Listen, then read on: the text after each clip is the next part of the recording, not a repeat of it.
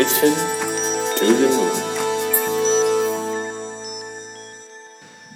สวัสดีครับ ยินดีต้อนรับเข้าสู่ Mission to the Moon Podcast episode ที่ 266 นะครับ ผมคุณอยู่กับรวิศ หาญอุตสาหะครับ ก็วันนี้อยากจะมาคุยกันถึงเรื่องของธุรกิจในภาคของสังคมผู้สูงอายุนะครับ ผมเอาบทความมาจาก entrepreneur.com นะฮะชื่อบทความว่า how and why entrepreneurs should focus on seniors in 2019นะก็เพิ่งตีพิมพ์เมื่อ 27 ธันวาคมปีที่แล้วนะครับ คือเราเราก็พอจะทราบกันอยู่แล้วนะ คือเราก็ได้ยินข่าวตลอดเวลาว่าเออสังคมผู้สูงอายุเนี่ยกำลังขยายตัวนะ ประเทศเรากำลังจะก้าวเข้าสู่ความเป็นสังคมผู้สูงอายุนะฮะ แต่บทความนี้เนี่ยมาจากสหรัฐอเมริกานะครับ ก็จริงๆ ผมคิดว่าสหรัฐอเมริกาเนี่ยอาจจะมีความหลากหลายของอายุประชากรของอะไรมากกว่า แต่ว่าทิศทางมันเป็นไปในแนวทางเดียวกันทั่วโลกนะครับในสหรัฐเนี่ย ปี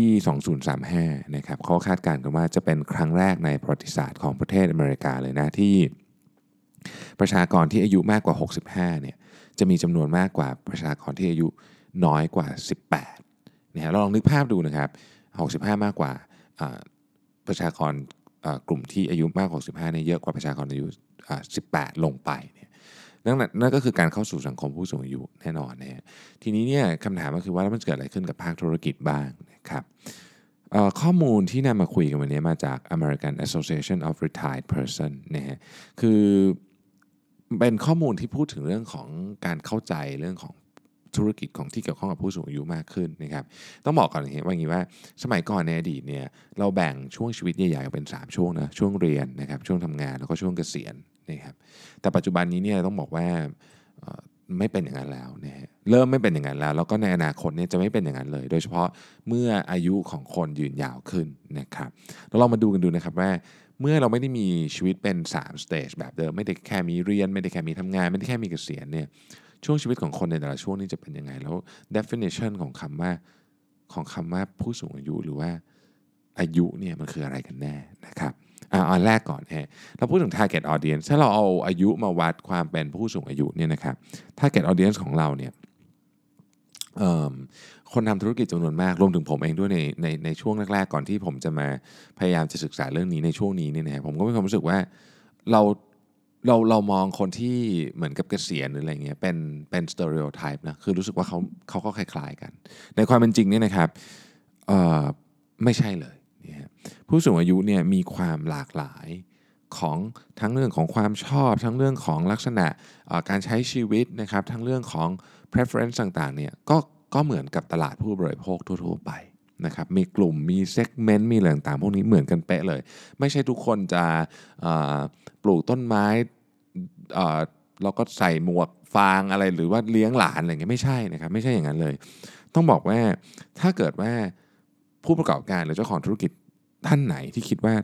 ผู้สูงอายุมีหนึ่ง type เท่านั้นเป็นแบบที่เรานึกภาพอย่างนั้นนะฮะ ก็ต้องบอกว่านี่เข้าใจผิดอย่างรุนแรง แล้วถ้าเกิดถ้าเกิดถ้าเกิดคิดอย่างนั้นเนี่ยนะครับก็จะผิดพลาดเยอะเลยแหละในการทำตลาดกับคนกลุ่มนี้นะครับต้องบอกว่าสังคมผู้สูงอายุอย่างที่บอกฮะมีความหลากหลายไม่แพ้กับกลุ่มกลุ่มคนทุกวัยอะที่เราที่เราดูในแง่ของการตลาดเนาะเวลาเราดูในแง่ของการตลาดก็ดู geographic demographic พวกเนี้ยก็เหมือนกันนะครับก็มีเหมือนกันนะทีนี้เนี่ยต้องบอกว่าคนที่เข้า ที่เราเริ่มเรียกว่าเข้าสู่สูงวัยเนี่ยนะครับ ก็มีอายุยืนยาวนานขึ้นมาก ถ้าเทียบกับ generation ก่อนนะ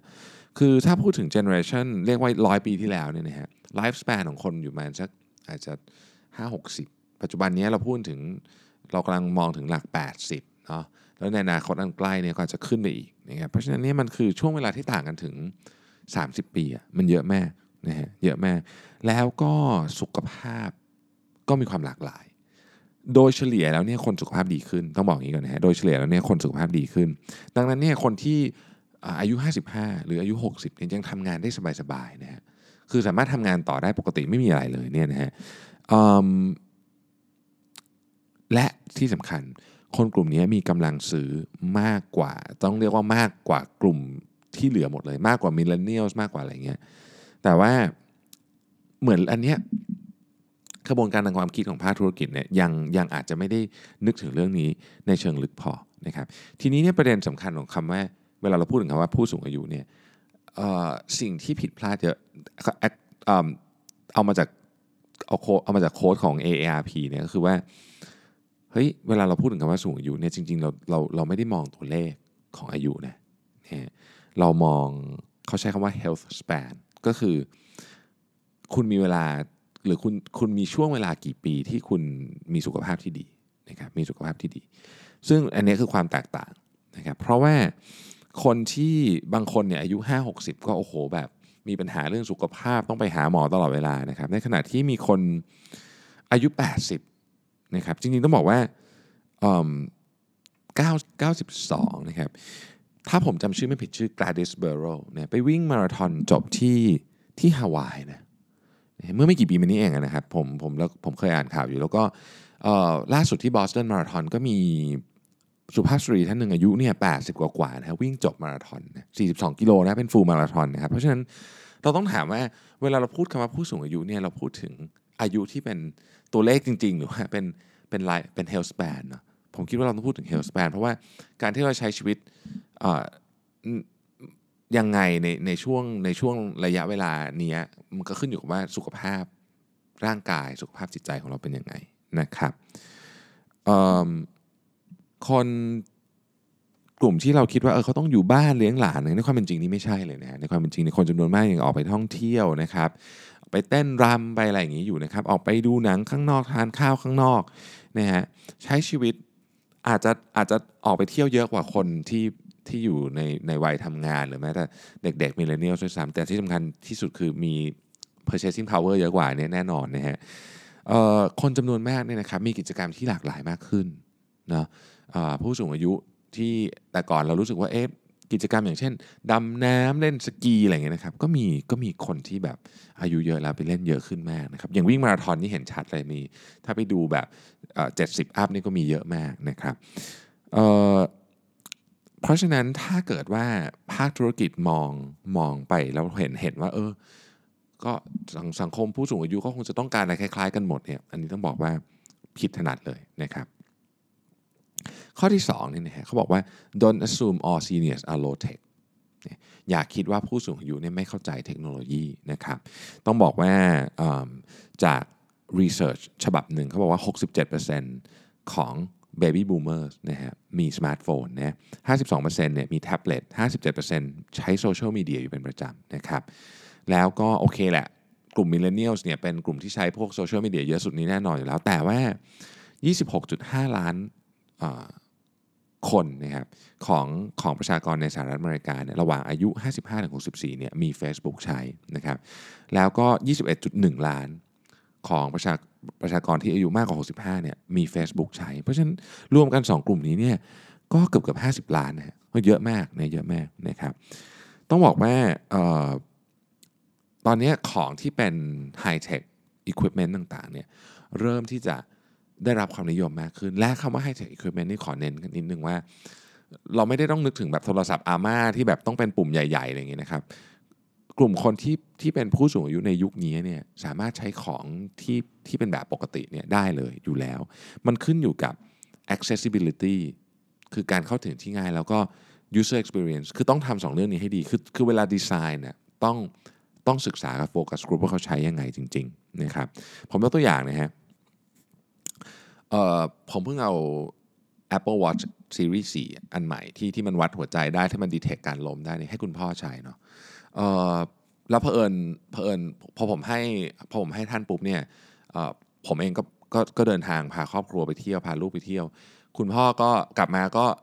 คุณพ่อก็เดินทางเหมือนกันไปเที่ยวเหมือนกันนะฮะไปกับเพื่อนไปกับคุณแม่อะไรเงี้ยก็เลยยังไม่ได้เหมือนแบบยังไม่ได้ยังไม่ได้สอนเนี่ยเป็นเรื่องเป็นราวเลย แต่ปรากฏว่าเออ คุยโทรศัพท์กันนะเราเราคุณพ่อเขาพูดเรื่องไอ้นาฬิกาเนี่ยเราก็แบบเฮ้ยคุณพ่อไปเหมือนไป figure out ได้เองแล้วว่ามันมันมัน work กับมือถือยังไง มันเชื่อมยังไงอะไรเงี้ยก็รู้สึกว่าเออจริง ๆ Apple Watch ก็ไม่ได้เป็นแบบ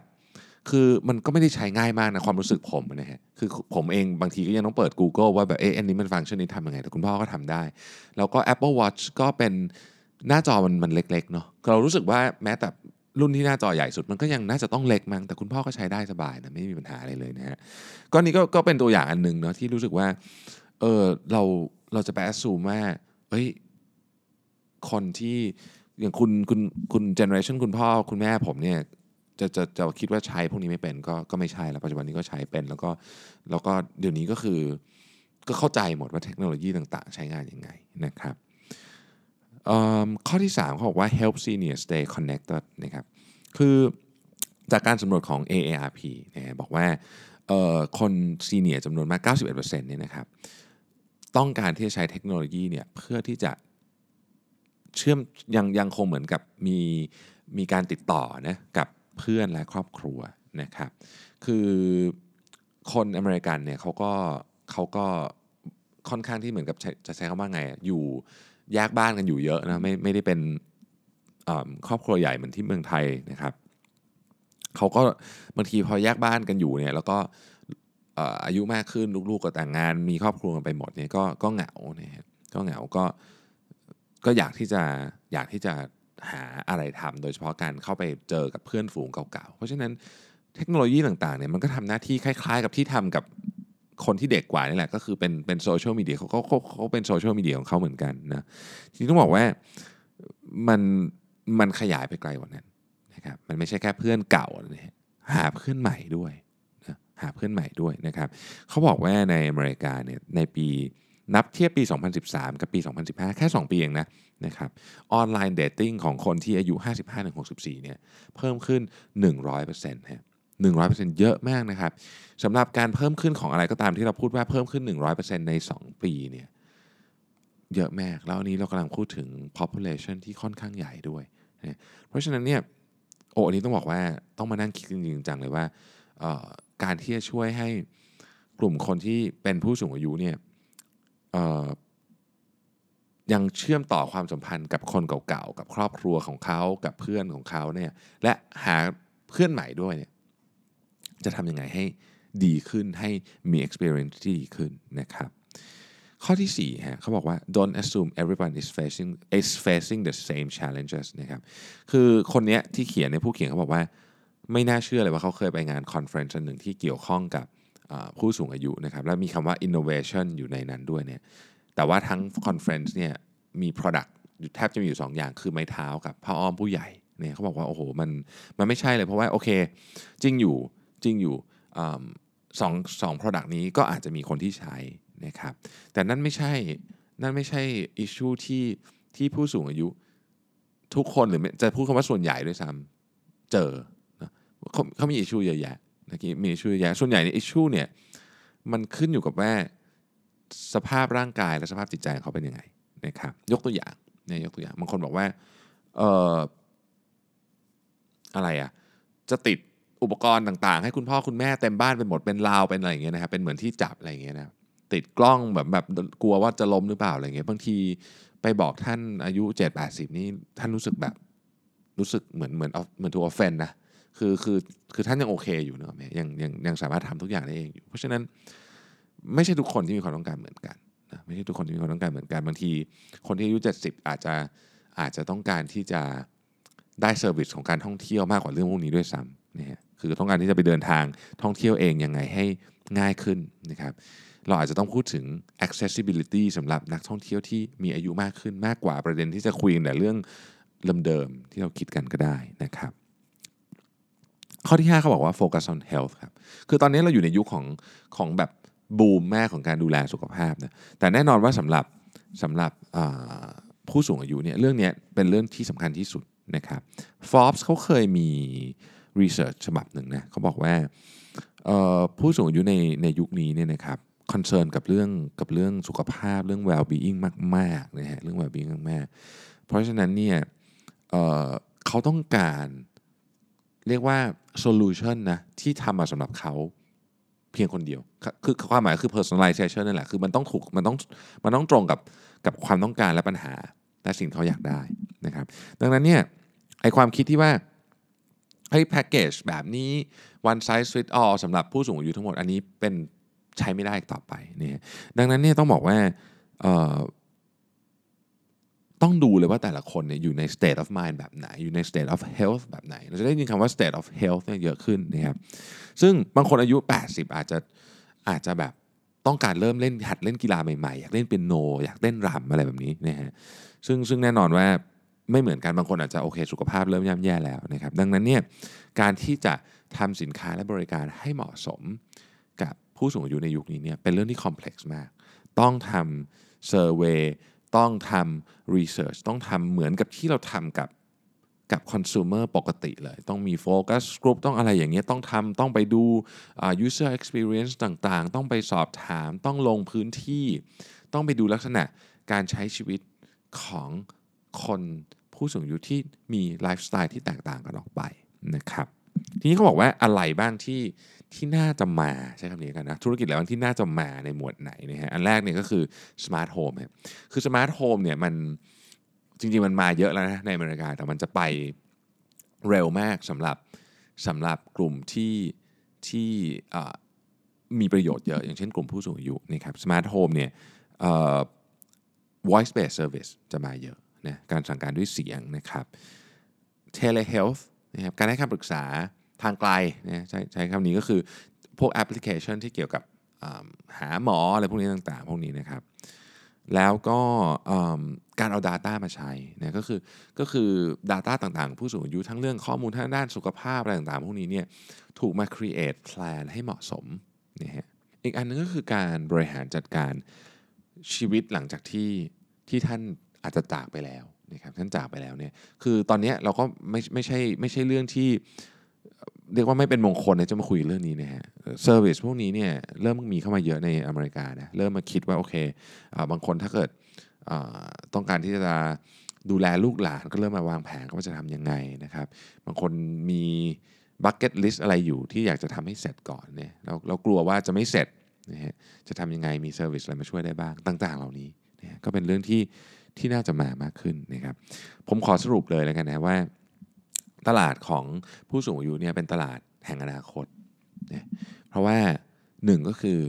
purchasing power สูงมาก มีกำลังซื้อสูงมากนะครับออสองก็คือตอนนี้ผู้เล่นยังไม่เยอะ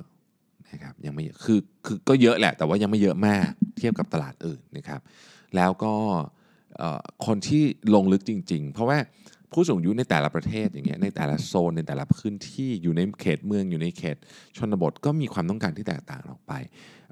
ระดับรายได้ที่ต่างกันก็มีความต้องการที่แตกต่างกันออกไปนะครับแล้วก็ stage ของชีวิตด้วยอย่างที่บอกเราไม่ได้มี3 stage อีกแล้วเราไม่ได้มีเรียนเราไม่ได้มีทำงานเราไม่มีเกษียณละ บางทีคนที่อายุ 7 80 อาจจะกำลังอยู่ใน stage ของการหาเรื่องอะไรใหม่ๆทำก็ได้ เราเห็นบล็อกเกอร์อายุ 7 80 เราเห็นอย่างที่บอกครับ อย่างผมติดตามข่าวการวิ่งเนี่ยก็จะเห็นนะฮะว่า จริงๆ เคยมีโฆษณาไนกี้หนึ่งด้วยนะ ที่เอาสุภาพสตรีท่านหนึ่งเข้าใจว่าเป็นแม่ชีนะครับอายุสักน่าจะ78 อะไรเงี้ยนะฮะแข่งไตรกีฬาแบบแบบ full เลยนะ Ironman Ironman เนี่ยคือแบบ คนหนุ่มๆสาวๆต้องไปแข่งไม่อาจจะอาจจะไม่จบได้นะฮะแต่ว่าคนนี้แม่ชีท่านเนี่ยน่าจะแข่งมารู้สึก 20-30 ครั้งแล้วอะก็นั่นแหละเป็นเป็นแนวคิดเรื่องนี้ ผมเชื่อว่าตลาดนี้จะขยายมากในเอเชียในต่างๆ พวกนี้ก็จะมีโอกาสเยอะแล้วก็ในประเทศไทยด้วยเช่นกันดังนั้น ท่านไหนที่มองหาการขยายธุรกิจนะครับ อย่าลืมอย่าลืมกลุ่มของผู้สูงอายุนะครับแล้วก็อย่างที่อย่างที่ พูดมาตลอดในบทความอันนี้ก็คือว่า อย่าทำ product แบบ one size fit all เพราะว่าแต่ละคนมีความต้องการไม่เหมือนกันนะครับความหลากหลายทางความต้องการของตลาดกลุ่มนี้เนี่ยไม่ต่างอะไรกับความหลากหลายทางความต้องการของตลาดกลุ่มอื่นเลยนะครับเพราะฉะนั้นทำรีเสิร์ชให้เยอะทำกันบ้านให้หนัก แล้วเวลาทำ product หรือ service เนี่ยให้โฟกัสสำคัญสำคัญนะครับ คือ accessibility นะเข้าถึงง่าย user experience นะครับสองอย่างนี้ โอเคนะครับ ก็หวังว่าจะได้ไอเดียต่างๆนะครับ ไปลองปรับใช้กับธุรกิจของท่านดูแล้ว จะเป็นการขยับ product line อะไรต่อไปก็ได้ในอนาคตนะครับ ท่านไหนมีคำถามนะครับ อย่าลืมส่งเข้ามาใน inbox นะครับ แล้วก็ปัจจุบัน Mission to the Moon podcast เนี่ยสามารถติดตามได้ใน Spotify YouTube นะครับ Podbean Apple Podcast แล้วก็ SoundCloud นะครับถนัดช่างไหนติดตามกันได้เลยนะครับ สำหรับวันนี้ขอบคุณมากที่ติดตาม Mission to the Moon Podcast แล้วเราพบกันใหม่ในวันพรุ่งนี้ครับ สวัสดีครับ